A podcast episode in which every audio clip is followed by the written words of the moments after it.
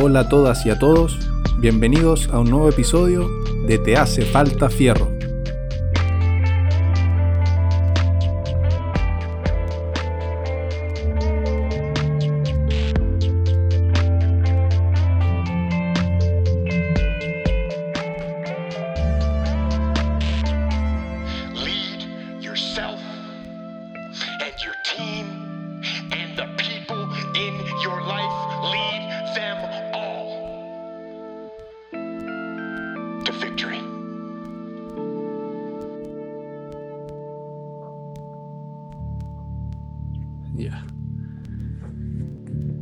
Cómo he estado?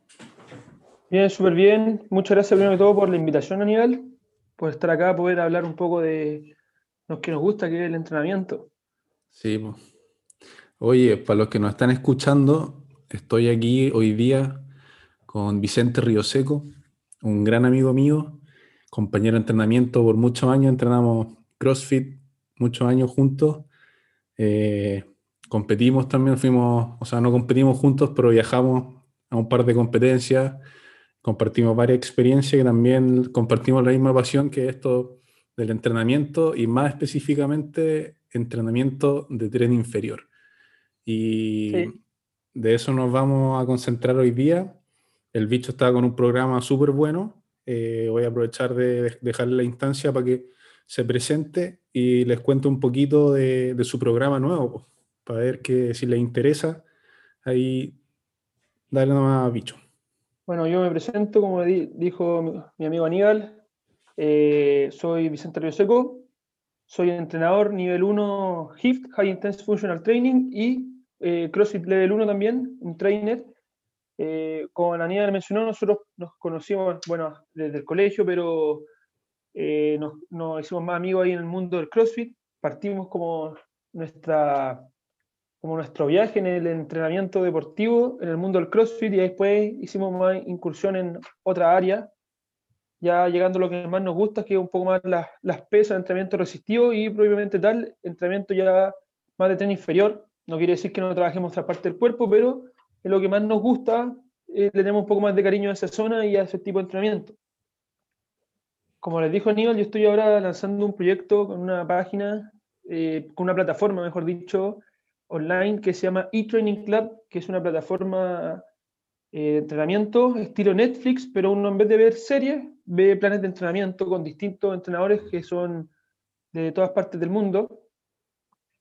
Y mi entrenamiento o mi, mi programa, que lleva el nombre de Booty and Legs, eh, es un entrenamiento que está enfocado en todas las personas que quieren mejorar su composición corporal, específicamente del tren inferior, obviamente como dice el nombre, fuerza también y resistencia muscular, y que la gran particularidad es que estos ejercicios no, no requieren mucho, mucha implementación, eh, eh, son entrenamientos que eh, están a, a la medida como del contexto mundial, que es la pandemia, eh, los gimnasios cerrados, mucha gente entrenando en su casa con muy poca idea. Es un programa que se puede hacer en la, en la casa con muy poca implementación, de hecho, en estricto rigor se podría hacer sin ninguna implementación, un par de sillas, cosas así, y invitadísimo a toda la gente que lo quiere eh, adquirir. Eh, bueno, les digo que por la compra del programa tienen acceso a toda la plataforma, o sea, está mi programa, hay entrenamientos de cardio, hay entrenamientos de functional bodybuilding, de yoga, distintos tipos de y modalidades de entrenamiento, y el costo es muy barato, tenemos un costo de, eh, son 12 dólares aproximadamente al mes, nada, eh, la- la plata, y por los primeros tres meses con mi código, que eso los, los puedo decir que es Vicente Río Seco, todo en mayúscula, pueden obtener eh, un 80% durante los primeros tres meses, o sea, tres meses por 9 dólares, nada, una ganga. A ver si lo quieren- lo quieren- amigo. Sí, lo- si lo quieren probar. Así que para la gente cuando escuche esto, ya sabe, eTraining Club, Booty and Leg Program. Exactamente así, para los que nos están escuchando, repetimos de nuevo, pueden seguir al bicho en Instagram como bicho Río Seco y Exacto. eh, visitar su programa en eTraining Club, eh, Booty and Legs, ese es el nombre del programa, Booty and Legs. Y eh, de- a eso nos vamos a dedicar a hablar hoy día. Eh, somos dos grandes apasionados de- del entrenamiento del tren inferior y partamos hablando de, yo creo, por lo menos mi movimiento favorito, que es eh, la sentadilla o squat. Perfecto. El mío también, sentadilla, movimiento favorito. Yo creo que de muchas personas, eh, buen movimiento que nosotros probablemente lo empezamos a hacer. Yo lo hacía desde antes del CrossFit, obviamente nosotros jugamos un poco rugby en el colegio, la, la preparación física igual demanda harta fuerza de pierna, pero ya previamente tal lo empezamos a hacer bien, empezamos a trabajarlo con mucho más progresiones y más como lineal en el tiempo ya cuando empezamos a hacer CrossFit. Que eh, vale destacar que en el CrossFit es un movimiento clave porque muchos de los otros movimientos que aparecen, o los más clásicos de, este, de esta disciplina, eh, nacen de este movimiento, como los thrusters, los, bueno, los levantamientos que son con sentadilla, squat snatch o squat clean, todos tienen ahí su movimiento de la sentadilla antes. Eh, Yo encuentro que a mi gusto, si me tuviera que elegir, o quedar, mejor dicho, con un ejercicio de toda la gama de ejercicios que existen, en, no solamente tren inferior, sino de, que de todo el cuerpo, yo me quedaría con, una, con un back squat, con una sentadilla trasera con peso, ya que para mí es un ejercicio que, si bien las piernas, eh, cuádriceps, glúteo isquiotibial, son los, los que están haciendo el trabajo, especialmente cuádriceps como el, el, el protagonista del ejercicio, el músculo. Eh, también trabaja mucho lo que es el core, todos sabemos ahí la espalda, abdominales, también los retractores escapulares para sostener la barra. Es un ejercicio extremadamente completo y que yo siento que cualquier persona que tiene una sentadilla relativamente fuerte, ya relativamente pesada, eso va a criterio cada uno, puede ser doble el peso corporal, hay personas que han llegado a levantar eh, cuatro veces, no, no, no sé cuatro, pero una, sé que cuatro veces en peso, en peso muerto se ha hecho por Steffi Cohen, pero no sé si en sentadilla, pero sí han personas levantado 2,5 veces su peso corporal en sentadilla. Sí. Como Yo creo, dije, yo creo que siento- los pesistas deben andar por ahí, ¿ah? Los pesistas olímpicos, eh, creo que, Eh, por lo que yo sé, son los que más carga manejan en, en sentadilla, más aún que los powerlifters incluso. Eh, ahí yo creo que hay, hay una discrepancia, pero vamos a hablar más adelante de eso eh, con los tipos de sentadillas, porque low, low bar y high bar squat. Sí, eh, pero antes de entrar en ese tema, eh, quería terminar mi idea anterior, que yo siento Dale. que las personas que tienen una sentadilla eh, pesada, ya normalmente son personas que tienen una buena condición física, o son personas que tal vez tengan una composición corporal normalmente bien desarrollada, tiene que tener una musculatura en todo el cuerpo, obviamente, y también son personas que no solamente tienen que tener la sentadilla fuerte. Si yo veo a una persona que tiene en, en un gimnasio que está haciendo una sentadilla dos veces con el peso corporal, que tampoco es una barbaridad, pero es alguien que lo entrena, eh, lo más probable es que sí tenga un peso muerto pesado, que sí tenga una banca pesada, que sí tenga un press sobre cabeza pesado, porque quiere decir primero que todo que él tiene el conocimiento eh, de que la sentadilla es un ejercicio que debe estar en un, co- con cualquiera de sus variantes, pero debe estar en un plan de entrenamiento, por ende también debe tener el conocimiento de trabajar, que debe trabajar otras partes del cuerpo, y también la sentadilla es un ejercicio que, te, como decía, te da fuerza en todo el cuerpo porque también, como decía, tu espalda, tu abdominal están manteniendo una posición isométrica bastante, bastante desafiante al momento de hacer una sentadilla. Entonces re- requiere una, una fortaleza eh, en todo el cuerpo, además de ser un ejercicio que tiene alta eh, transferencia deportiva también, que por eso también me gusta mucho. Sí, sí, eso lo, lo quería comentar yo. Eh, también, si pudiera elegir eh, un ejercicio, yo creo que sería la sentadilla, pero la sentadilla, no sé si la- el back squat, porque a mí me pasa que me gusta harto como ir variando. Y, y por lo mismo, el back, o sea, el- el- la sentadilla en general, eh, creo que uno, a medida que va haciendo más, se va dando cuenta que, que las posibilidades de agregar variaciones son muchas. Incluso se puede agregar, por ejemplo, el thruster eh, a una sentadilla frontal y ahí tenía una combinación de tren inferior con tren superior. Entonces, eh, creo que, que un, como tú bien decías, un, un, un, movimiento fundamental que tiene que ir en la programación de, de toda persona que, que, se esté tomando en serio, en el fondo, su, su viaje en el, en el, desarrollo físico. Eh, sí, tiene una muy alta transferencia a deporte, a CrossFit, para la gente que hace CrossFit, todos saben que por lo menos una vez a la semana van a aparecer alguna variación de la sentadilla. Eh, powerlifting es uno de los movimientos clave. En el sí, levantamiento olímpico también eh, se parte por ahí. Y creo que toda persona que se esté iniciando en este viaje eh, para tratar de mejorar su condición física debería aprender a realizar, primero que nada, una buena sentadilla aérea. Hablemos sí, de eso un bueno, poquito.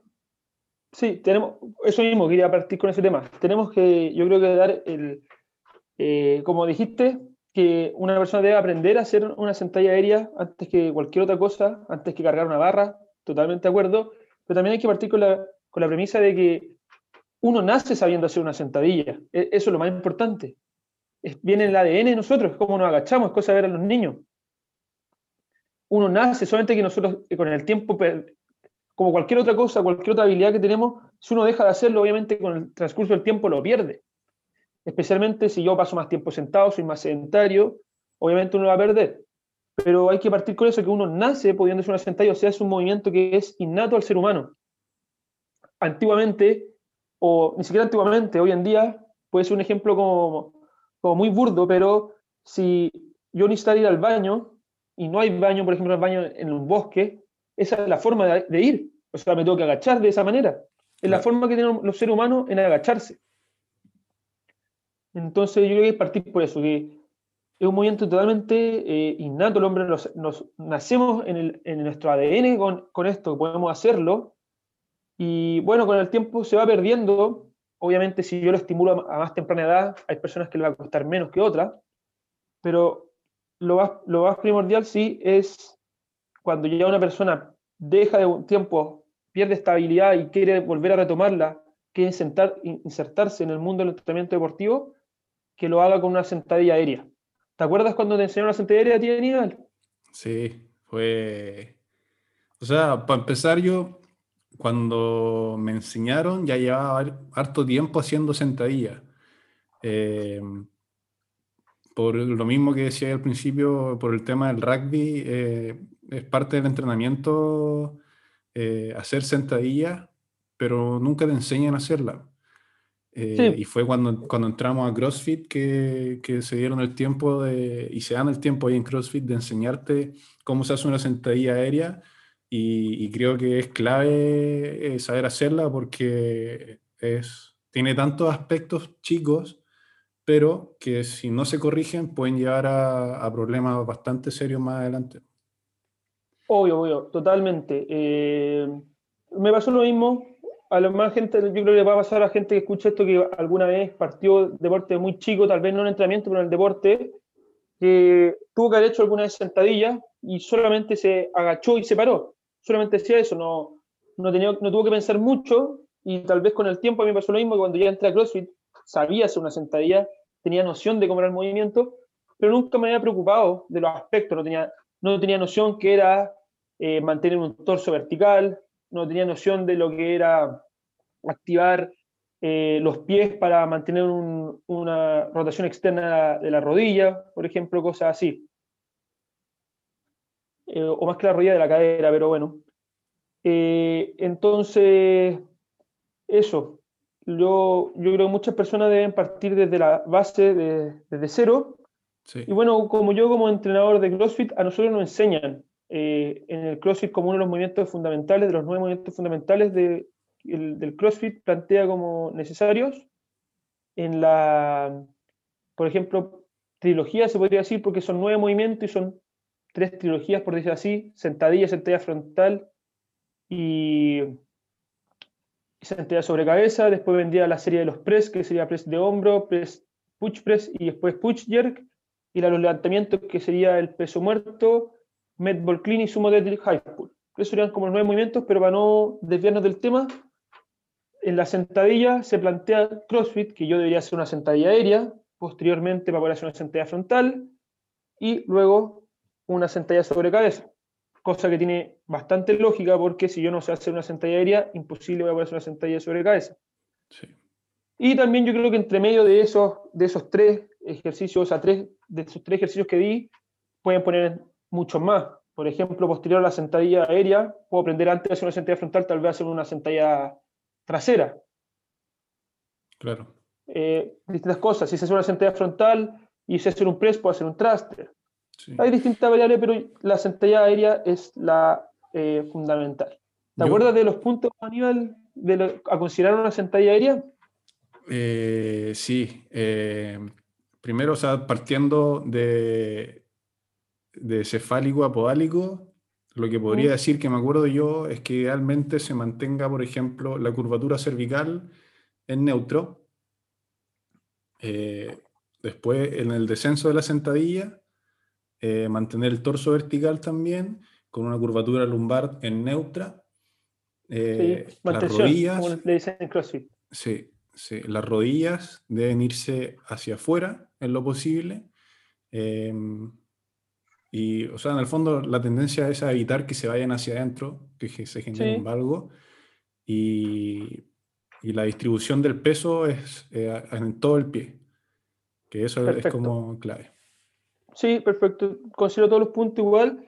Eh, existe mucha, eso sí, mucha controversia eh, con cómo hace la sentadilla la gente que hace CrossFit, a cómo hace la sentadilla un levantador olímpico, cómo lo hace un powerlifter, cómo lo hace alguien que entrena sentadillas como un bodybuilder o hasta un deportista. Existe muchísima controversia y eh, yo he tenido la posibilidad de hacer el curso de Level 1, que te enseñan todo, como CrossFit plantea que debería enseñarse, no tal vez como dice la ciencia, no tal vez como dicen lo- los estudios, eh, pero se te lo plantea como dice CrossFit, que igual tiene eh, una metodología detrás, no es a tonta y a loca, pero tiene una forma.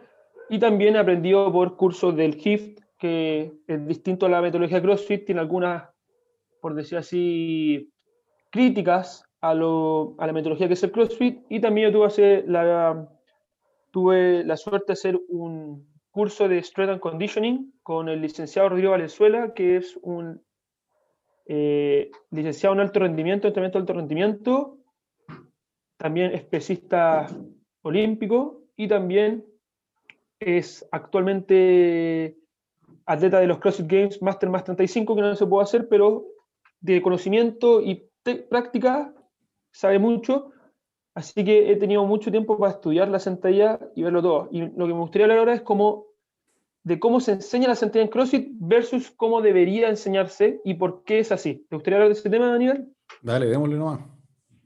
Ya, entonces, yo voy a partir, lo primero que voy a partir es explicando cómo CrossFit enseña una sentadilla. No es como la enseño yo, no es como debería enseñarse tal vez, es como CrossFit plantea que debie- debiese enseñarse.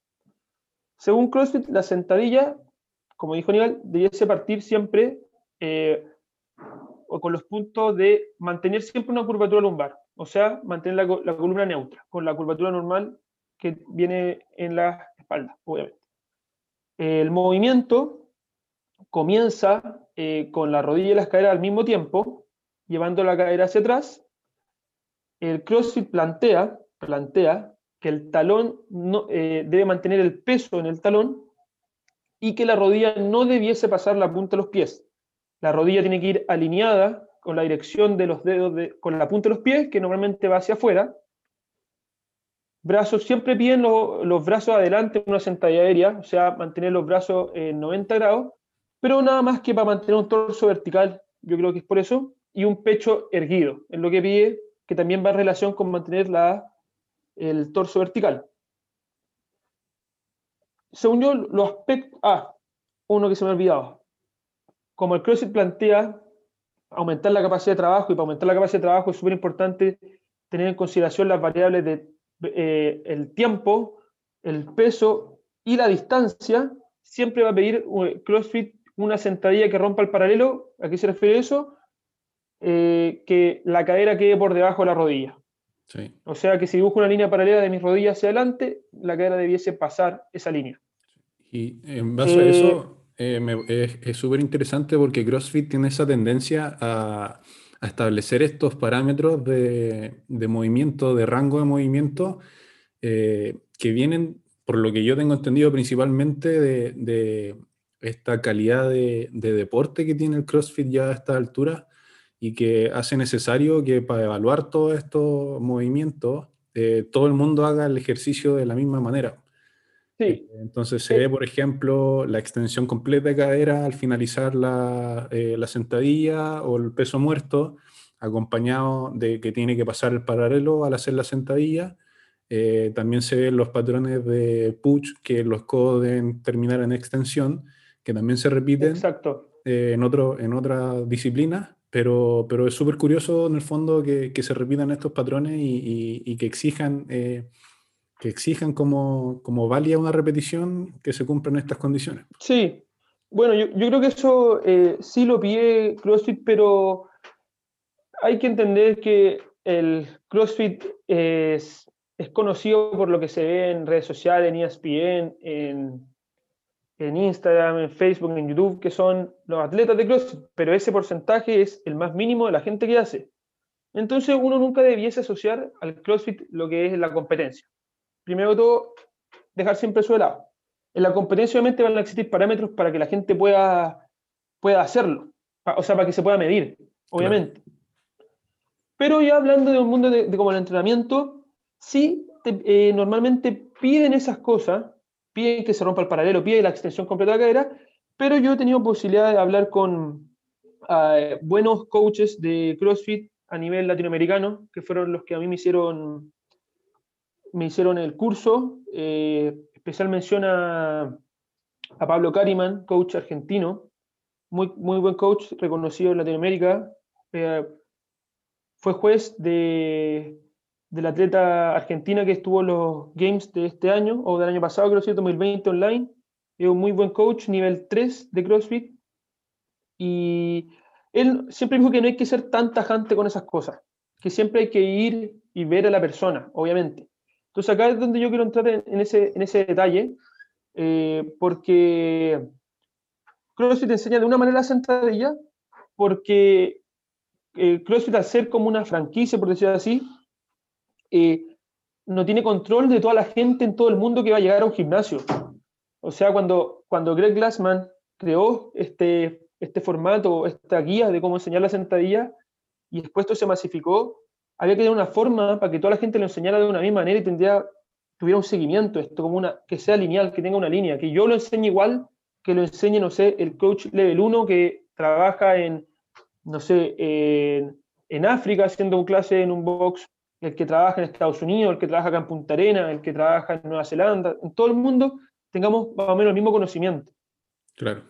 Obviamente la sentadilla tiene que ir, eh, si uno entra en detalle, tiene que ir relacionada al biotipo de la persona. Pero a, a grandes rasgos, por ejemplo, si yo le enseño a una persona a hacer una sentadilla como, si se, como se hace en CrossFit, una persona que no sabe hacer una sentadilla, lo más probable es que lo logre hacer bien. Y tomando en cuenta que así te enseñan a hacer la sentadilla aérea, que es una sentadilla que, como dice el nombre, no tiene peso externo, no hay mucho riesgo de lesión, ¿ya? Pongamos el caso de, el, el mismo caso del- de la sentadilla de obligar a la gente a romper el paralelo. Ujú. Pongamos el caso de una persona que tenga movilidad de tobillo muy reducida, no tenga una muy buena dorsiflexión y él no puede romper el paralelo a menos de que él haga una retroversión pélvica o lo que se llama un batwing, eh, coloquialmente. No hay mucho riesgo que una persona haga un batwing sin peso.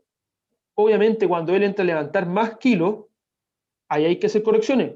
Pero como cualquier cosa que uno aprende, eh, uno no aprende a hacerlo perfecto al tiro, se demora el tiempo. Por ejemplo, yo siento que mi sentadilla es relativamente buena, he desarrollado todas esas cosas, aprendí que como te la enseña CrossFit, no puede ser siempre así. Eh, aprendí que cuando quise levantar más peso, no podía quedarme con esa definición de la sentadilla, sino que tenía que buscar la que me acomodara a mí, con un desplazamiento de rodillas natural hacia adelante, eh, con, los pies hacia, eh, hacia afuera, bueno, igual lo plantea CrossFit, pero más que nada con un desplazamiento de rodillas hacia adelante y con una profundidad que a mí me acomodara, ¿ya? Y no como ellos me estaban obligando. pero eso ya fue cuando ya empecé a avanzar en el tiempo con la sentadilla. Y por, y por ejemplo, para, no sé, caso, para la señora Rosa que viene por primera vez a hacer deporte a un box de CrossFit, no está mal que ella lo aprenda así. No está mal que a ella le digamos que el peso tiene que ir en el talón, a pesar de que el peso tiene que ir eh, distribuido en todo el pie. ¿Cachai? Porque al final con el tiempo, si señora Rosa empieza a avanzar y le pasamos una barra, bueno, cuando le pasamos la barra le decimos, ya sabe que señora Rosa, ya no tiene que tener el peso en el talón, sino que tiene que empezar a alinearlo con la mitad de su pie donde está la barra. ¿Cachai? Entonces, eso es lo que yo eh, eh, encuentro que se, hace, esa crítica, la gente externa al CrossFit hace esa crítica de cómo enseña algunos movimientos CrossFit sin saber el por qué lo enseña así. ¿ya? CrossFit nunca dijo que la sentadilla tiene que ser así, que el, eh, no sé, que el levantador olímpico tiene que hacer la sentadilla así. No, está haciéndole una forma, de, está dándole una forma pedagógica, una herramienta pedagógica a los, a los entrenadores para que lo puedan enseñar a cualquier persona.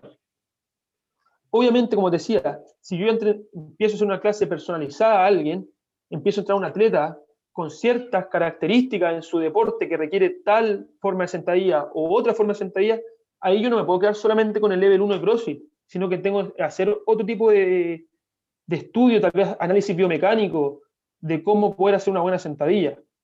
Sí. Entonces, eso hay, hay, hay, que, hay que dejarlo claro. ¿Cómo yo enseñaría una sentadilla cómo a mí me gustaría que la sentadilla se enseñara? Eh, mantendría los parámetros de eh, la curvatura normal de la columna, un torso vertical, eh, los pies apuntando hacia afuera o buscando en verdad la comodidad. Yo buscaría la separación de los pies a comodidad de la persona y la rotación externa de los pies también a comodidad de las personas, dependiendo de su anatomía. Obviamente la rodilla que siga la línea de las puntas de los pies. Y donde discreparía con CrossFit sería en tres puntos. En el peso donde ir distribuido. El peso tiene que ir obviamente distribuido en todo el pie, eh, ojalá, haciendo la que a alguna gente le llama la técnica del torque, que es eh, coloquialmente decirle a alguien que intente de romper la alfombra con sus pies, como agarrar el suelo e intentar de romperlo. Eh, también discrepo con que la rodilla no puede pasar la punta de los pies. Obviamente la rodilla no es que deba pasar, pero tiene que tener, como mencioné anteriormente, un desplazamiento natural y con la profundidad de la sentadilla que también debe ser una profundidad que una persona la pueda hacer sin que genere esa retroversión pélvica para mantener la columna neutra, porque hay que destacar que si se hace la retroversión, la columna ya no se mantiene neutra en la parte lumbar. Claro. Así que yo cambiaría esos tres puntos nomás, todo lo demás, como lo enseña CrossFit, eh, tiene su lógica y, como te mencioné anteriormente, para la persona que está comenzando a, a entrenar, no está mal que aprenda así.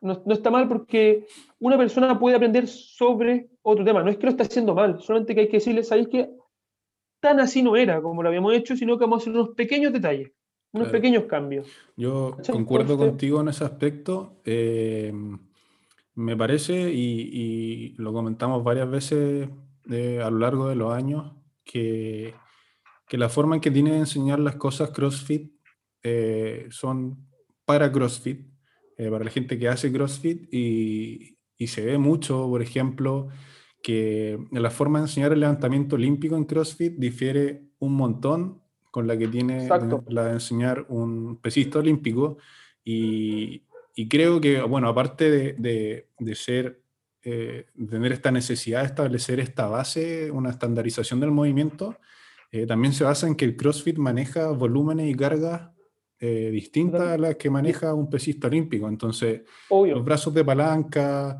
eh, los ejes del movimiento son distintos y para eso se necesita una manera distinta de, de, de ejecutarlo. Obvio. Obvio, pero de todas maneras, de todas maneras, concuerdo con eso. El levantamiento en CrossFit es totalmente distinto al levantamiento que hacen los olímpicos, como el, ese levantamiento también es total, total, totalmente distinto al que hace el velocista cuando quiere mejorar su marca, al rugbyista cuando quiere ser más fuerte o más explosivo. Siempre va a cambiar eso, porque al final el levantamiento, si bien hay gente que compite con los pesistas con, este, con estos dos movimientos, eh, en el CrossFit se ocupa para mejorar algunas cosas. Obviamente, el, el avance de la metodología del CrossFit, la popularización, hizo que después se compitiera y gente tenga que competir haciendo esto. Claro. Aunque se compite totalmente distinto, porque normalmente se compite por repeticiones contra el tiempo.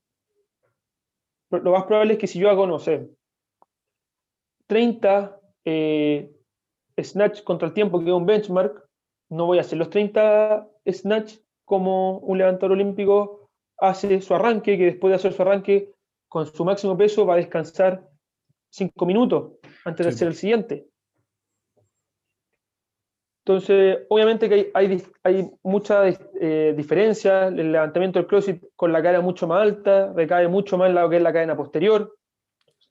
El del levantamiento, obviamente, requiere mucha más fuerza en los cuádriceps. No quiere decir que no tenga una cadena posterior fuerte, pero sí hay una cadera más baja en la salida, mucho más trabajo cuádriceps.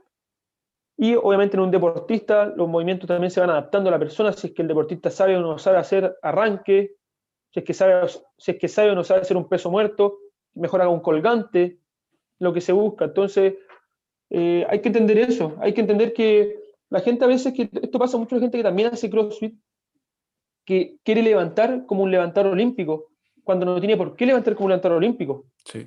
Él no es un levantador olímpico. Cuando ven a veces, eh, ahora que se populariza tanto videos de entrenamiento, a veces yo veo críticas de gente que hace CrossFit a, no sé, a un velocista y dice, oye, que levanta mal él. No importa, si lo que se está buscando es- ese velocista es la, la potencia, la extensión y la flexión y extensión de cadera. Claro. No está buscando, no le importa levantar 100 kilos en arranque, a él lo que le importa es ser más rápido no Ujú. Y el crossfitero también tampoco debiese importarte levantar la carga tan, tan máxima, porque en cuántas competencias te viene eso, muy pocas. Sí. Lo que importa es tener un peso decente con- en relación a tu peso corporal. Que si uno habla con crossfitero a nivel elite, que son bastante fuertes, en relación a su peso corporal, no es nada comparado con lo que hace un levantador olímpico, porque son especialistas en esa área. Exactamente. Entonces, igual se, eso se tiene que entender que hay unos movimientos que están hechos para el CrossFit como cualquier otra disciplina, que se ejecutan como lo hace para el CrossFit como en otra disciplina. Sí. Oye, entonces, como a modo de resumen, eh, a mí me gustaría decir que eh, para mí no existe eh, una como prescripción de la sentadilla ideal para todo el mundo. Creo que Exacto. es un ejercicio tan clave que sí o sí se tiene que prescribir de manera individualizada, considerando un montón de factores entre la anatomía de la persona, la biomecánica, eh, que están directamente relacionadas, el tiempo que lleva entrenando, eh, los rangos de movilidad que maneja esa persona. Entonces, idealmente, eh, si no sabes hacer una sentadilla, eh, busca a alguien que te enseñe, que tenga la experiencia Exacto. y que esté capacitado también, en el fondo, para darte todos estos consejos que nosotros tratamos de darte en este formato eh, virtual. Perfecto, sí, yo encuentro lo mismo.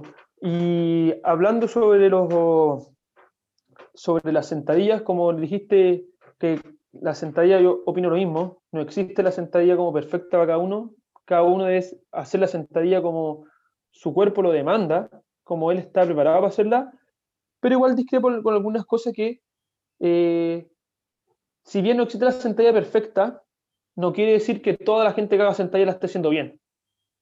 Sí. Hay mucha gente que no la hace bien y, y eso también hay que, no hay que como caer en el hecho de hacer una sentadilla y decir, ah, yo lo hago así porque anatómicamente soy así.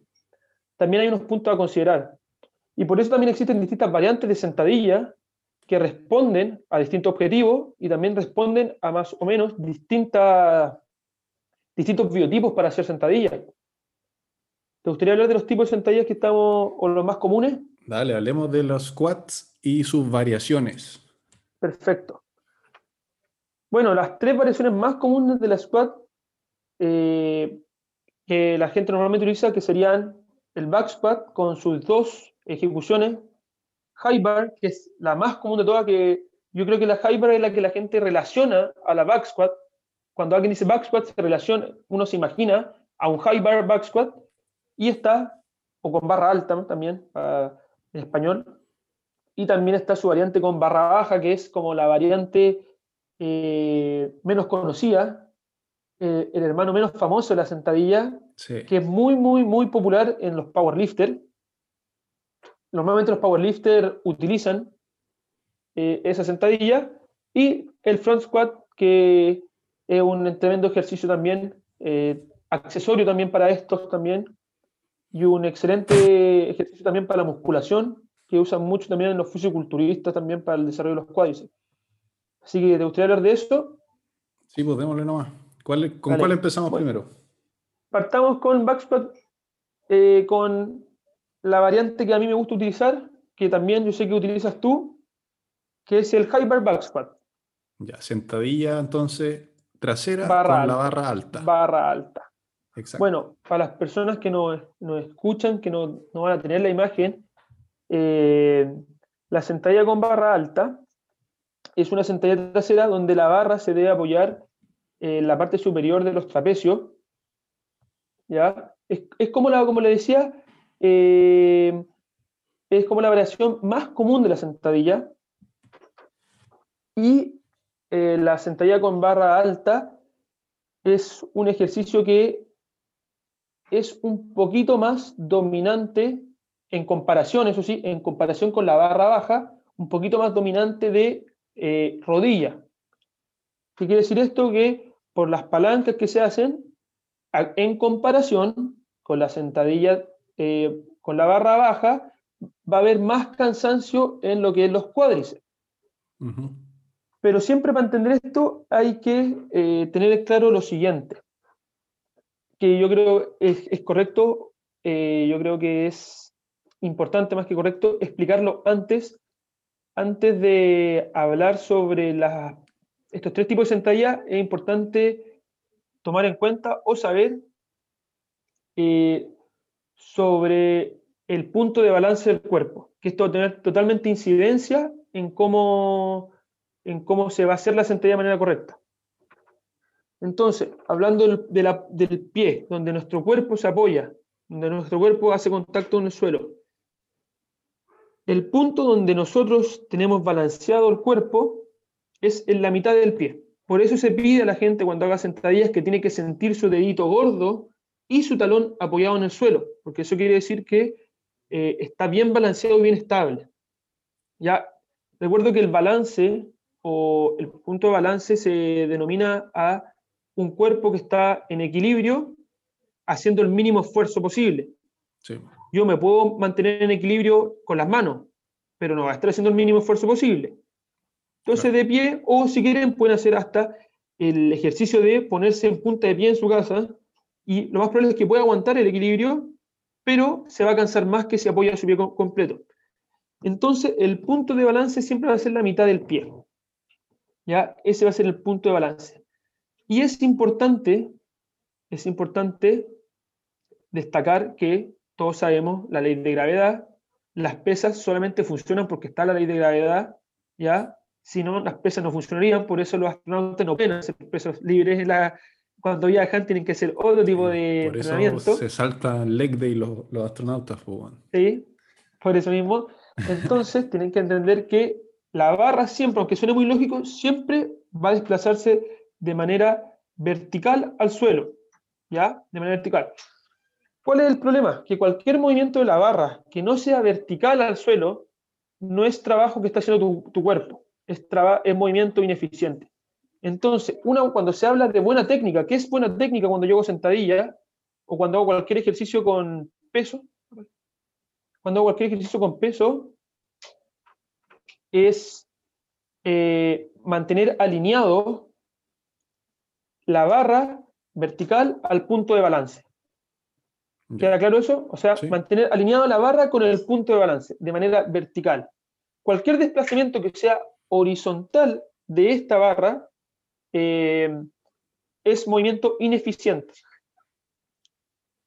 Esto suena bastante lógico, pero no es, no es poco común ver personas que al hacer sentadilla la barra no solo se mueve vertical, sino que también hay un pequeño desplazamiento horizontal. Sí, sí. Es común ver que se va hacia adelante. hacia la- adelante, Sí. sí, hacia adelante la barra. ¿Y en qué incide eso? Obviamente va a incidir en el posicionamiento de la barra en tu espalda, en el caso, o ni siquiera en tu espalda, en el posicionamiento de la barra, porque puede estar adelante como la casa sentadilla frontal, y en tu torso. Y si tiene influencia en tu torso, obviamente va a tener influencia en tu bisagra de cadera, porque la bisagra de cadera hace que el torso se incline o se mantenga más vertical.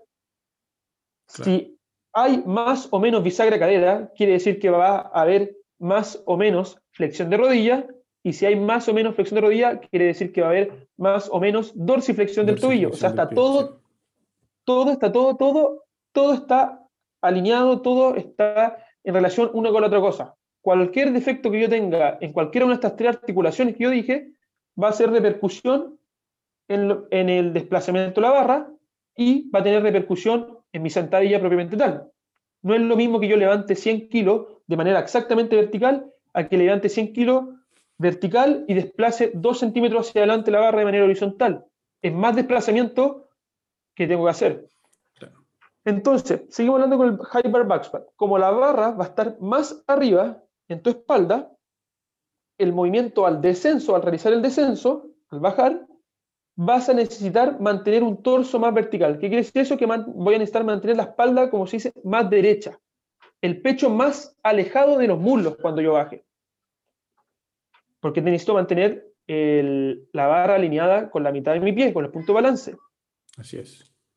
como yo voy a necesitar que tener una espalda más derecha, eh, no va a existir tanta, eh, no va a existir tanta bisagra de cadera como en un low bar back squat, en la barra baja, va a haber menos bisagra de cadera, o sea, el torso se va a inclinar menos, ya, no quiere decir que no haya bisagra de cadera, pero el torso va, eh, va a inclinarse menos, y lo más probable es que si yo hago una sentadilla profunda, va a haber más flexión de rodilla y va, de, va de demandar más dorsiflexión para eh, si es que yo quiero mantener obviamente la espalda derecha, que toda la gente lo quiere hacer. Claro. Eso es lo que queremos. Entonces, sí, entonces, en mi opinión, el, el high bar back squat se puede hacer, obviamente, hasta que cada uno baje hasta donde siente, que puede ser hasta el paralelo. Yo creo que la, la mayoría de las personas pueden bajar al paralelo sin la necesidad de hacer una retroversión pélvica, o sea, con la espalda derecha, pero para las personas que tal vez quieren tener un mayor desarrollo del cuádriceps, o en el caso también de personas que, que están sacando peso máximo, obviamente si yo me pongo 200 kilos en la espalda, tal vez me va a costar bajar hasta donde yo quiero y voy a bajar hasta donde me dé el cuerpo porque el peso me va a empujar hacia abajo. Aunque yo no Sí, po. intente controlar, es buena opción tal vez elevar talones. Elevar talones yo no lo veo siempre como, eh, como algo para mejorar, como algo para corregir un error, sino que es otra herramienta nomás que uno tiene Sí, para darle mayor dosiflexión, trabajar más los cuádriceps. Muy buena herramienta. O sea, yo creo que bar- high bar back squat, que la mayoría, la, la sentadilla que la mayoría de gente utiliza, es súper importante eh, tener una buena dorsiflexión, ¿ya? Porque si yo no tengo esa buena dorsiflexión, eh, inminentemente al bajar cierto grado, voy a hacer el- la retroversión pélvica, o sea, el, el batwing, y el batwing sí es un error eh, riesgoso con peso. Sí, un error que te puede Claro. costar claro, eh, eh, caro, quiero decir. Sí. Entonces, eh, es bueno que la gente tenga alguien que le diga o, o se grabe, o ojalá un entrenador que le diga hasta dónde hacer la sentadilla. Y si su, y si su objetivo tal vez es levantar un poco más de peso, eh, buscar como eh, tal vez transferencia deportiva igual con este ejercicio, lo más probable es que necesite hacer una sentadilla profunda para ocupar el, el reflejo de elasticidad de los músculos realmente esa, si no puede hacerlo con una buena dorsiflexión, sea elevar los tobillos, ya sea los talones, quiero decir, ya sea con zapatillas de levantamiento, y si no tiene zapatillas de levantamiento, con algún disco, eh, al- algo que pueda elevar un poco los, los talones del suelo, un par de centímetros, Claro. Oye, bicho. que siempre es una opción. Oye, hablando de cómo evaluar esto que estamos hablando de mantener en el fondo alineada la barra con el punto Mm. de equilibrio que se encuentra en la mitad de nuestro pie, ¿cierto? Como dijimos, ¿cómo se puede eh, grabar la gente en la casa o en el Ya, gimnasio? para, bueno, eh, obviamente dependiendo del error que uno quiera ver, va a ir en función de la cámara. Si yo quiero ver mi valgo de rodilla porque mis rodillas se me están yendo hacia adentro, obviamente me voy a grabar de frente o en, en su defecto puede ser detrás, igual se nota un poco, pero ojalá de frente. Para ver el, para ver eh, el movimiento vertical de la barra. Hay que grabarse en plano sagital, o sea, de lado. Exacto. De lado. Eh, tam- eh, de lado, sí, obviamente del- de, lado. Eh, uno se nota, bueno, para las personas que ya han visto más sentadillas de entrenadores, que uno ya empieza a desarrollar un poco más el, el- el ojo, se nota, igual se nota bastante rápido cuando una persona tiene un desplazamiento que sea un poco de la barra horizontal, debido a que normalmente la barra se empieza a, o sea, no la barra, la columna se empieza a curvar un poco. Eh, otra cosa también es que,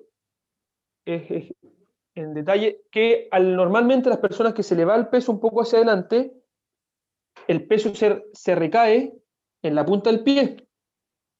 Entonces se va a levantar tal vez el talón, puede ser se- que se levante al bajar, si es que la barra se desplaza horizontalmente en el descenso, o también incluso se puede levantar al despegarse, porque hay personas que se levanta o que la barra se va hacia adelante en el ascenso. Claro. ¿ya?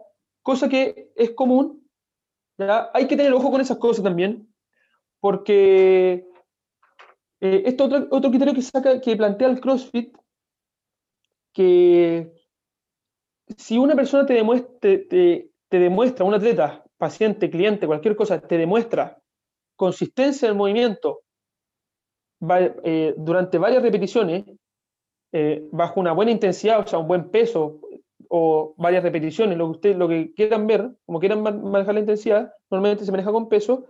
Si él te muestra consistencia, no hay tanto problema que él falle un poco en la técnica en las últimas repeticiones.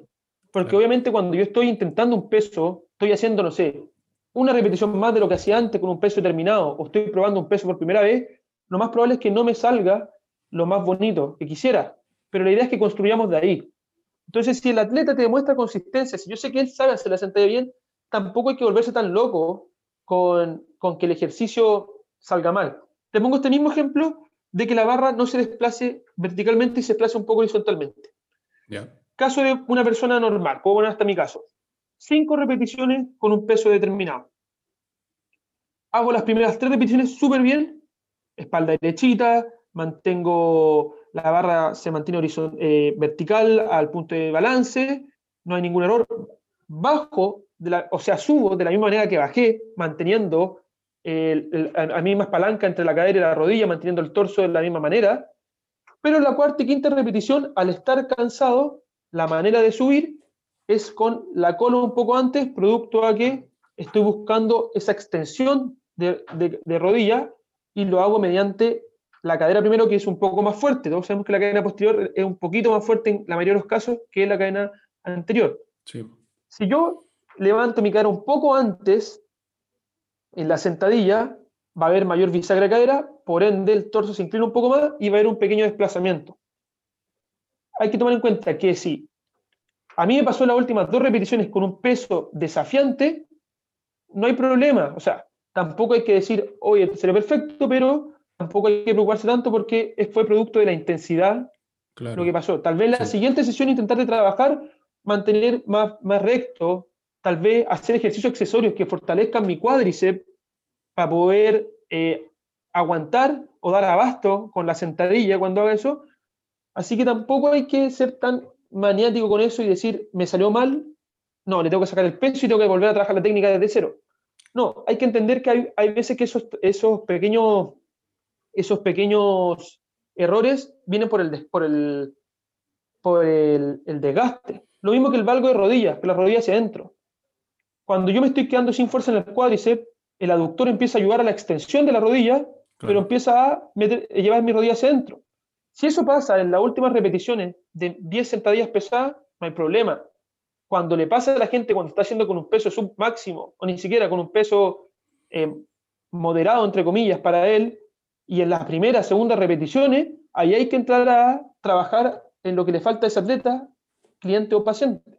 Pero en la última hay que entender que eh, se puede perder un poco la técnica, sin malinterpretar esto, si es que yo estoy buscando otros fines, ¿cachai? Sí, Si yo me estoy exigiendo, obviamente se puede perder un poco. claro. Entonces, eh, como volviendo atrás del tema, siempre mantener de lado, eh, o sea, si es que quiero ver el, el- el desplazamiento correcto de la barra, mantenerla siempre a una, una forma vertical, o sea, no vertical, quiero decir, una forma plano sagital hacia donde yo estoy haciendo la sentadilla. Ahí se va a ver perfecto si es que la barra va derecho o no, si es que hay un pequeño desplazamiento hacia adelante o no, y si es que voy a hacer el batwing o no. También está, es muy bueno eso, Sí. para ver ese detalle. Recordemos que, eh, o para los que no saben lo que es el Batwing eh, o pestañeo Guiño de glúteo, glúteo también. Sí. Sí, con un guiño de glúteo, eh, glúteo. eh, claro, es básicamente eh, una compensación que produce entre la columna lumbar y la cadera, que se genera esta retroversión excesiva pelvis. Y esto es peligroso porque además de afectar en el fondo toda la bi- biomecánica de la columna lumbar que está tratando de estabilizar eh, este peso que se nos va hacia adelante, eh, también, por ejemplo, en pacientes que tienen eh, problemas de disco, discopatía, que tienen una protrusión anterior, ¿cierto? De un disco, por ejemplo, esta retroversión podría incluso agravar este cuadro.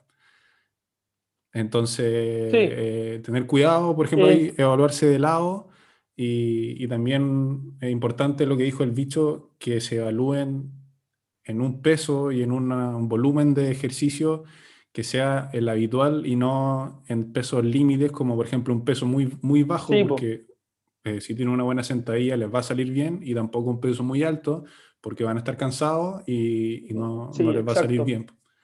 Entonces, eso como resumen de, de lo que acabamos de hablar. Sí. Eh, dos cositas. Eh, una, yo tengo una pregunta a ti, pero antes también decir que el- ese guiño pélvico eh, se puede solucionar, es súper común tenerlo, eh, eh, en cierto grado la sentadilla, ya toda la gente que eh, en algún punto que, que yo voy a seguir bajando mi sentadilla, se va a ocurrir ese, ese guiño pélvico, a, a algunos les pasa antes y otros, otros después, pero normalmente la solución es con lo siguiente, es un desplazamiento óptimo de la rodilla hacia adelante, eh, que sería por una buena dorsiflexión, ¿cierto, Daniel? Que también se puede dar elevando los pies, o la solución tal vez más fácil es Sí, bajar po. menos nomás. Grabarse y ver hasta donde eh, hace una sentadilla bien y puede mantener su curvatura lumbar normal y bajar siempre hasta ahí. Después baja un, y si baja un poco más, va a ser el- la retroversión, entonces baja hasta ahí, baja hasta ahí. Si hasta 90 grados, Sí. es hasta 90 grados. Normalmente las personas que tienen las piernas muy largas, personas de fémur muy largos, eh, suele ocurrir antes. Personas tal vez como yo, que somos más, Ujú. más pata corta, nos pasa más al final. Yo eh, relativamente no tengo mucha, mucho batwing en una sentadilla, no es, es una sentadilla bastante profunda que hago normalmente yo, pero es por, por lo siguiente, o sea, mi anatomía no es pierna muy larga y segundo, eh, yo tengo una, con el tiempo he trabajado bastante la dorsiflexión, nunca he tenido una lesión en el tobillo, así que mis rodillas pasan sin ningún problema. Claro. En mi caso eh, es todo lo contrario. Yo tengo los fémur bastante eh, largos eh, y también mi dorsiflexión no, no es de las mejores que se ven en, en- en las pistas, pero eh, y por lo mismo también cuando competíamos mi, mi sentadilla era bastante limítrofe. Varias veces me, me cuestionaron muchas repeticiones porque Sí, eh, yo tenía en el fondo, había aprendido eso, que, que no, no buscara romper como claramente el paralelo, porque sabía que en el fondo si lo, Sí. lo iba a hacer, era muy probable que, que tuviera un, un ligero batwing. Y como se, eh, compitiendo son muchas repeticiones, Sí. estamos hablando de hasta hay 300 sentadillas seguidas, eh, es, es peligroso. sí. Bueno, pero igual sabemos que la, la competencia no Sí, es, po. no- normalmente no es lo más Sí. sano, el alto rendimiento deporte competitivo, así que hay que separar esas cosas igual. Pero lógico. Así que la gente que escuche esto no, no crea que elevar talones siempre va a ser algo correctivo, a veces algo para mantener una buena sentadilla para poder hacerla. ¿ya? Eh, mucha gente en el mundo del CrossFit está en contra de elevar talones porque dice que si le sacamos eso, eh, como que él no va a poder hacer la sentadilla. ¿Cachai? Como que, pero no, no, no es así, o sea, si una persona puede hacer la sentadilla con el talón levantado porque no puede hacer más, ¿qué, qué prefieren? ¿Hacer la sentadilla con el talón levantado o hacer una sentadilla sin el talón levantado, pero Sí. arriesgándose una lesión. Lógico, sí, eh, algo, eh, algo muy lógico. Entonces, nunca crea que levantar talones siempre va a ser como para las personas que no saben hacer la sentadilla, sino que es para personas que, que quieren hacer la sentadilla bien, o alguna herramienta también para dar más, más eh, dominancia el movimiento a la, a la rodilla. Yo personalmente de vez en cuando hago sentadillas con, con Sí, los, Igual levantados. trato de alternar cada cierto Yo, tiempo, sí, eh, buena- meterle zapatilla de levantamiento, eh, porque también es una forma de generar esta variación Sí, del estímulo y, y- o sobrecarga progresiva. Sí, po. Y obviamente también nunca dejar de lado el trabajo de movilidad, hacer trabajo de dorsiflexión Claro. si es que la tiene muy limitada. Así que eso es buenísimo. Vamos con la siguiente variación que es el low bar. Eh, ya, pues hablemos del eh, sentadilla con barra baja, la favorita Barra de los powerlifters. Sí, este ejercicio es, o esta variación es la menos común que se puede ver en la sentadilla. Eh, yo siento que la gente que hace low bar, eh, back squat, es gente que sabe del tema de entrenamiento o gente que está asesorada por alguien que sabe, Sí, porque es como, no se ve muy común, ¿cachai? No es algo que se vea en los gimnasios normalmente. Entonces, si alguien no entrena o no sabe de entrenamiento, como que no, no va a tener eh, su conocimiento sobre esta variación de sentadilla. Entonces, no la va a hacer. ¿Cachai? sí, pues. Eh, entonces, el low bar, como dijo Aníbal, que es eh, eh, la favorita de los powerlifters, que ahí vamos a explicarle por qué, es una variación donde la barra va más abajo, ya demanda mucho más movilidad de, de hombros, muchísima movilidad de hombros. La barra va debajo de los trapecios, eh, en la fibra inferior del trapecio, o incluso un poco más abajo ya en competidores de powerlifter.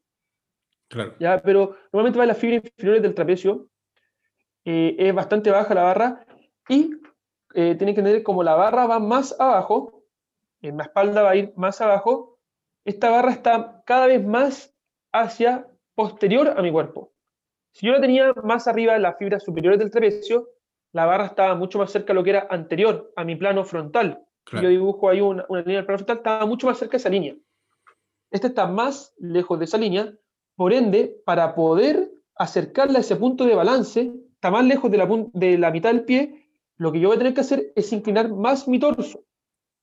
Al inclinar más mi torso, normalmente va a existir eh, menor flexión de rodilla.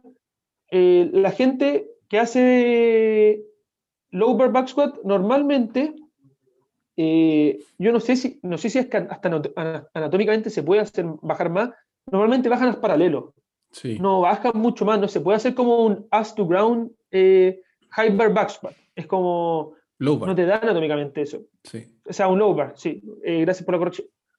Entonces, hay mucho menos trabajo de, de rodilla, mucho menos tensión en, los- en los ligamentos de la rodilla y mucho más carga en la zona lumbar y mucho más trabajo para el glúteo.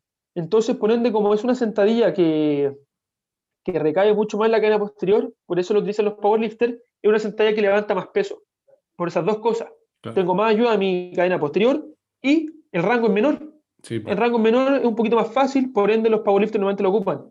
Recuerdo que los powerlifters por reglamento en las competencias ellos pueden decidir si romper el paralelo o llegar hasta paralelo. Así que es la mejor variante también para personas que en este deporte levantan una cantidad de peso así extraordinario Claro. eh, eh, menos, menos desgaste en la rodilla. Entonces es súper común realizar esa, esta variación. Sí. ¿Para qué es bueno también el low bar back squat? Eh, personas que tienen movilidad de tobillo reducido, no diría que siempre debiesen hacer, pero no es mala opción hacer de vez en cuando, porque como recuerdo no hay, no hay un desplazamiento sobre la punta de los pies de la rodilla, producto de que no hay tanta flexión de rodilla en comparación a otra variación, eh, no, no requiere tanta dorsiflexión. Para personas que están volviendo a hacer sentadillas después de lesiones de rodilla, tal vez una lesión de ligamentos cruzados, y están volviendo a, entrar a la sentadilla, tal vez es buena opción porque eh, está trabajando el movimiento de la sentadilla, estoy trabajando la flexión y extensión de mis cuádriceps, que tuvieron que haber quedado lo más probable muy débiles después de la lesión. Estoy trabajando más mi cadena posterior, todos sabemos, o la gente que estudia kinesiología, medicina, la gente sabe que eh, tiene harta incidencia la musculatura del isquiotibial en las lesiones de ligamento cruzado. Sí. Necesito tener una musculatura fuerte ahí y también la estoy trabajando sin tener que darle esa sobrecarga a la rodilla. Así que buena opción si es que yo quiero competir con una sentadilla, o sea que la competencia con un powerlifter sea levantar lo máximo en sentadilla, muy buena opción hacer low bar. Si tengo alguna lesión en la rodilla, estoy volviendo, también buena opción. Como le dije, puedo levantar peso, fortalecer mis glúteos, fortalecer en cierta medida mis cuádriceps porque hay flexión y extensión, pero no, no darle tanta carga a la rodilla. Y en menos grado para las personas que tienen eh, movilidad reducida de tobillo. ¿Por qué en menos grado? Porque yo siento que sería como una, eh, tal vez no sé si una excusa barata decir que tengo movilidad reducida de tobillo para no hacer una sentadilla profunda, teniendo en cuenta que está la posibilidad de, como dije, bajar hasta donde yo, como dijimos anteriormente, Sí. con la sentadilla barra alta, bajar hasta donde yo sienta cómodo, elevar talones y trabajar la movilidad de tobillo. Así que lo dejo ahí como en esa opción como entre sí, no para la gente Claro, movilidad o sea, reducida. yo lo vería más como una opción para agregar más volumen de, de entrenamiento, eh, También, sin la necesidad de tener que hacer una sentadilla que no te va a salir como, como Sí. todo el rato bien. Eh, es una buena opción de, de mantener en el fondo este trabajo eh, de sentadilla, pero sin sobrecargar el- en el fondo tu, tu columna ni nada, como haciendo po. sentadillas eh, high bar todo el rato. Ahora creo que yo ¿Tú no, la se la, yo no se la recomendaría a alguien que está recién empezando a, No, a entrenar con barra. no, yo, re- no, yo recién empezando a entrar con barra no. Sí. No, porque primero demanda mucha movilidad de hombro y como te decía, al estar más lejos de ese, de ese punto de balance, requiere como mucho más propiocepción del cuerpo para poder después alinearla con, el, con, con ese punto, porque necesita más flexión, más, más inclinación del torso, es más difícil, Sí. requiere más técnica. Sí, incluso el, el posicionamiento de los pies es distinto, eh, Distinto, la angulación de, de la rodilla también. Sí. Eh, entonces, sí. definitivamente si Yo están empezando, eh, quédense con No. barra alta nomás. Bueno, bueno, igual eso lo, lo ven entrenadores. eh, es buena, eh, yo le dije buena opción si no quiere cargar tanto la rodilla, buena opción para los powerlifters. eh, pero nunca hay que descartarla, siempre hay que tener esas opciones porque hay veces personas que la, uno al entrenar personas, a veces te puede llegar el caso de la persona que lo necesite. Así que Claro. es bueno manejar este conocimiento, obviamente. Sí. ¿Tú la, la utilizas regularmente alguna vez? Eh, ahora no. Antiguamente sí la incorporaba. eh, cuando dejé de hacer CrossFit eh, Ya. y me estaba ya yendo al gimnasio, eh, la incorporé en el programa y, y más que nada porque me gustaba tener un ejercicio de tren inferior eh, todos los días de, de entrenamiento.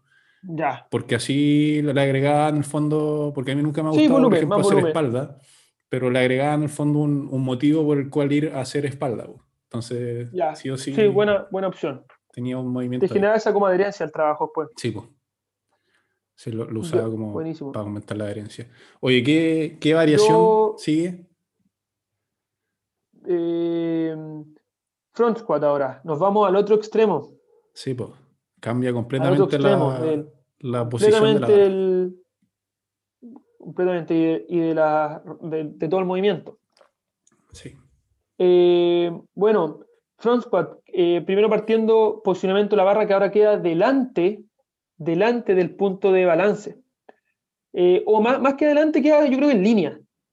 Sí, queda un poco Muy, alineado. muy en línea. Sí. Sí. queda alineado. Pero entonces hay que entender como que ya queda alineado la espalda cuando yo estoy derechito para salir de 60, para partir de 60 días al descenso, la espalda necesito muy, muy vertical, o sea, muy, muy recta. De hecho, eh, bueno, sigamos con eso. La espalda, como hay más espalda recta, hay mucha menor flexión de cadera, o sea, bisagra de cadera, mejor dicho. Hay mucho menos movimiento de bisagra de cadera y mucho más eh, movimiento o mucha más flexión de rodilla. La sentadilla frontal requiere mucho más eh, dorsiflexión de los tobillos, ¿ya? Mucho mayor de los tobillos, trabaja mucho más los cuádriceps por esa, fly- eh, esa, esa flexión de rodilla que existe, mayor flexión de rodilla. Eh, yo personalmente, eh, no sé si es que baje más, pero siento a veces como que voy un poquito más a fondo en esa sentadilla. Sí, Puede ser percepción nomás, yo creo que me, me grabo y es casi lo mismo, pero sí o sí hay, existe un desplazamiento aún más, en mi caso, y, creo que en el caso de todos, pero existe aún más un mayor desplazamiento de las rodillas hacia adelante. Eh, casi no hay flexión, como decía, de la, de la de bisagra, casi no hay esa inclinación. Ya recordando que si existe esa inclinación, el peso se empieza a alejar y se empieza a ir a la punta de los pies. Y también existe un gran trabajo de, los de los erectores espinales para mantener la espalda derecha. Hay, hay mucha gente que dice, por ejemplo, que la sentadilla frontal hay muchísimo trabajo de core. Yo, yo siento lo mismo, o sea, hay harto trabajo abdominal, ¿ya? Pero yo no siento que haya tanto trabajo como del recto abdominal propiamente tal, porque al final lo que yo busco en una sentadilla no es flectar eh, el movimiento de como el crunch, hacer la flexión, claro. sino que mantenerme derechito. Yo siento que hay más trabajo en los erectores espinales. Sí, Si bien, si bien el front squat se- es reconocido como un quad builder, como un ejercicio que hace, así como que destruye los cuádriceps como para tener ese tuto grande, eh, yo sigo ocupándolo como un ejercicio más de fuerza que de hipertrofia por el hecho de la, de la espalda. ¿Por qué? Porque yo siento que si yo hago eh, 10 repeticiones de front squat, siento que yo voy a fallar antes por mi espalda que por mis piernas. Siento que Sí. hay otras opciones mejores para desarrollar el cuádriceps, como puede ser, no sé, una hack squat machine, mantener el mismo movimiento pero sin tener el peso delante. sí, Pero sí o sí, siento que la gente, si quiere tener fuerza en las piernas, quiere tener un, buen desarrollo de los cuádriceps, debe, debe utilizarlo. De, la debe hacer con cualquier variante, puede ser elevando talones, ni siquiera tiene que ser todas las semanas, puede ser con una correcta periodización, pero yo creo que debería estar. sí, igual creo que debe ser parte de, de- del programa y encuentro que igual es, eh, es una variación entretenida a agregar, volviendo al tema de la adherencia, eh, porque es como un contraste. eh, un- si uno compara el back squat con el front, front squat, uno nunca diría como, ah, sí, es lo mismo. No, la gente que, No, la gente que lo tiene en su, en programa sabe que son movimientos completamente distintos y, y de hecho ahí podría crearse un poco de, de- de confusión y, y problema en la ejecución de la gente que trata de hacer un front squat como si estuviera haciendo un back squat.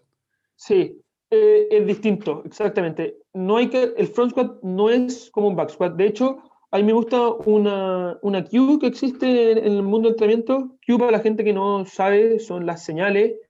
Esa es como la traducción directa de la palabra cue, pero eh, no sé si me gusta como esa traducción.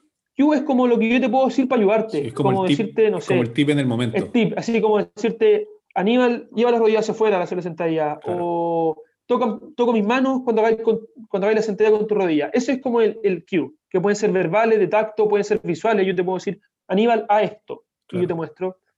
Pero yo, hay una, una cue eh, verbal que me gusta mucho en el back squat, a diferencia del front, del, o sea, del front squat, a diferencia del back squat, que es si en el, en el back squat yo hago como, hago como un sit back, me siento hacia Claro. atrás, en el front squat hago un sit down, directo hacia abajo. Sí, No hago tanto esa como, ese llevar ese como el, el glúteo hacia atrás, como desplazarlo hacia atrás, sino que voy directo más hacia abajo. claro.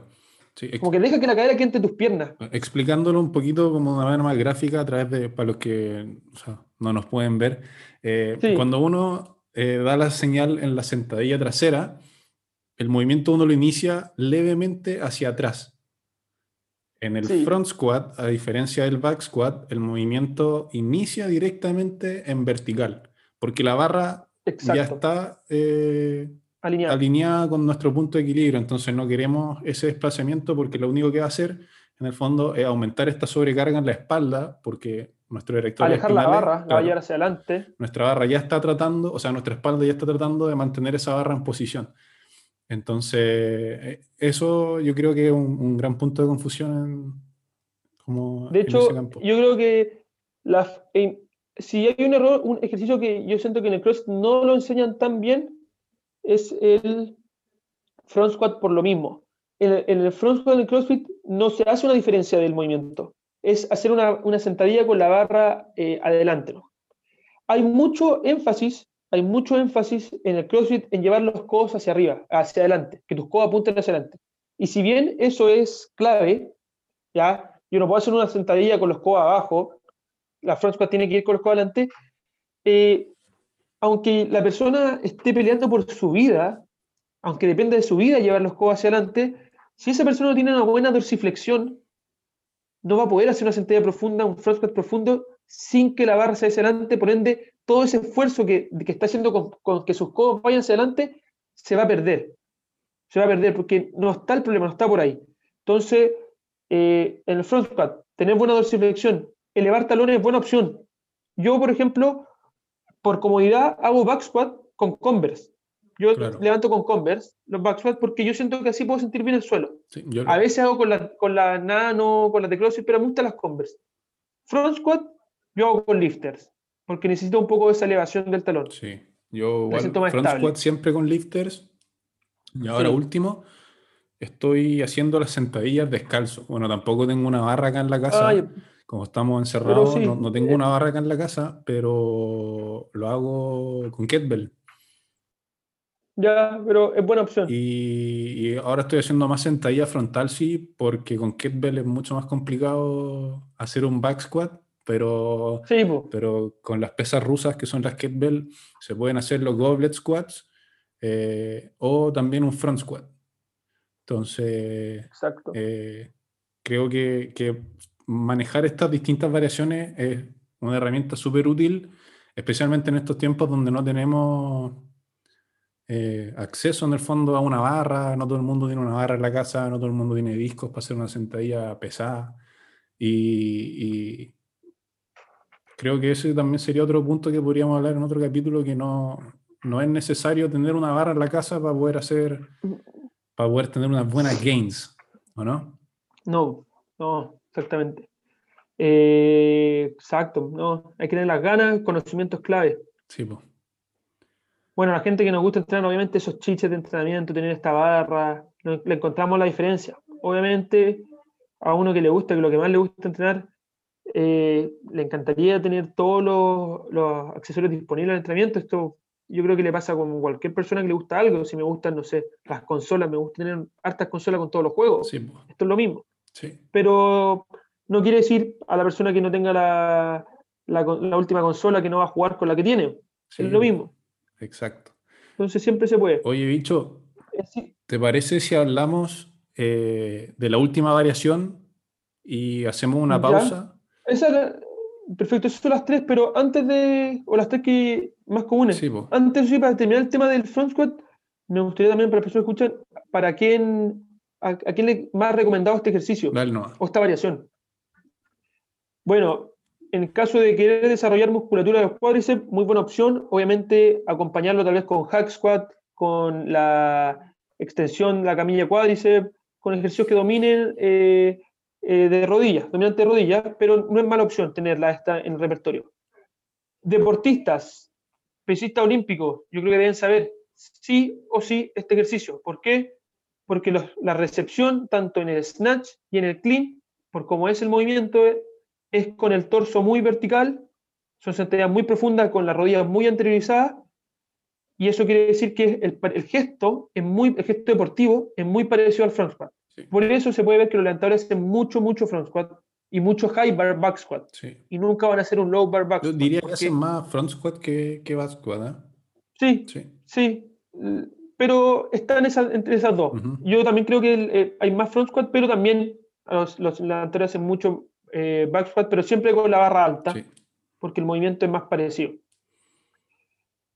Crossfiteros, sí o sí front squat. ¿Por qué? Porque el levantamiento, nosotros hacemos levantamiento y está. Está, sí o sí front squat. Pero por eso hay que, hay que, hay que entender que el front squat se hace distinto al back squat. Se hace distinto. Eh, yo como crossfitero siento que eh, en relación, obviamente va a haber más back squat que front squat, pero siempre va a haber casi, o la mayoría de las veces, no quiero decir un caso siempre porque las cosas no siempre tienen que ser así, ya no, no es blanco-negro la cosa, hay matices, pero eh, yo creo que en los crossfiteros, high bar back squat y front squat, las variaciones sentadillas que tienen que hacer sí o sí, por cómo es el deporte o cómo es la competición de, de, este, de esta disciplina Sí. como son los gestos deportivos. Así que eso, a la gente, levantadores, eh, ejercicios que requieran mucha fuerza de cuádriceps eh, también. Ya. Pero lo, lo- lo que los más severamente son los levantadores olímpicos y los crossfiteros, sí o sí el front squat. Ya. Entonces, habiendo cubierto las tres variaciones de la sentadilla más comunes y como más universales en el fondo que pueden serles útiles a ustedes, vamos a hacer una pausa. Eh, probablemente esto venga en un siguiente episodio. Vamos a hablar con el bicho de cómo se vería un entrenamiento más con fines más estéticos, eh, buscando un desarrollo eh, focalizado en glúteos, ¿cierto? Y, y piernas en general. Y que está también asociado al programa de entrenamiento que tiene aquí mi amigo Bicho, eh, Booty and Legs, en eTraining Club. Y también lo pueden pillar en Instagram como Bicho Río Seco. Muchas gracias por escucharnos y nos vemos en el siguiente capítulo. Bicho, ¿algunas palabras para despedirte? Nada, muchas gracias a la gente, se da el tiempo de escuchar esto, la gente quiere aprender de entrenamiento. Y eso, la más importante es las ganas, intentar de... eh, Está bueno siempre informarse por lo mismo, pero también asesorarse es clave, por lo mismo que existen los médicos, dentistas, ingenieros, también hay gente que entrena, también hay entrenadores. Así que clave eso, no olvidar también la plataforma que, eh, la donde trabajo yo también, que es eTraining Club, con mi programa de and Legs, también ahí para tener una pincelada de lo que es entrenar conmigo, pero a un costo muy, muy, muy barato. Y en su casa a cualquier hora, a cualquier momento del día. Buenísimo. Oye, esto fue Te hace falta fierro, tu podcast de salud y fitness con Aníbal Fierro. Nos vemos en la siguiente instancia. Chao.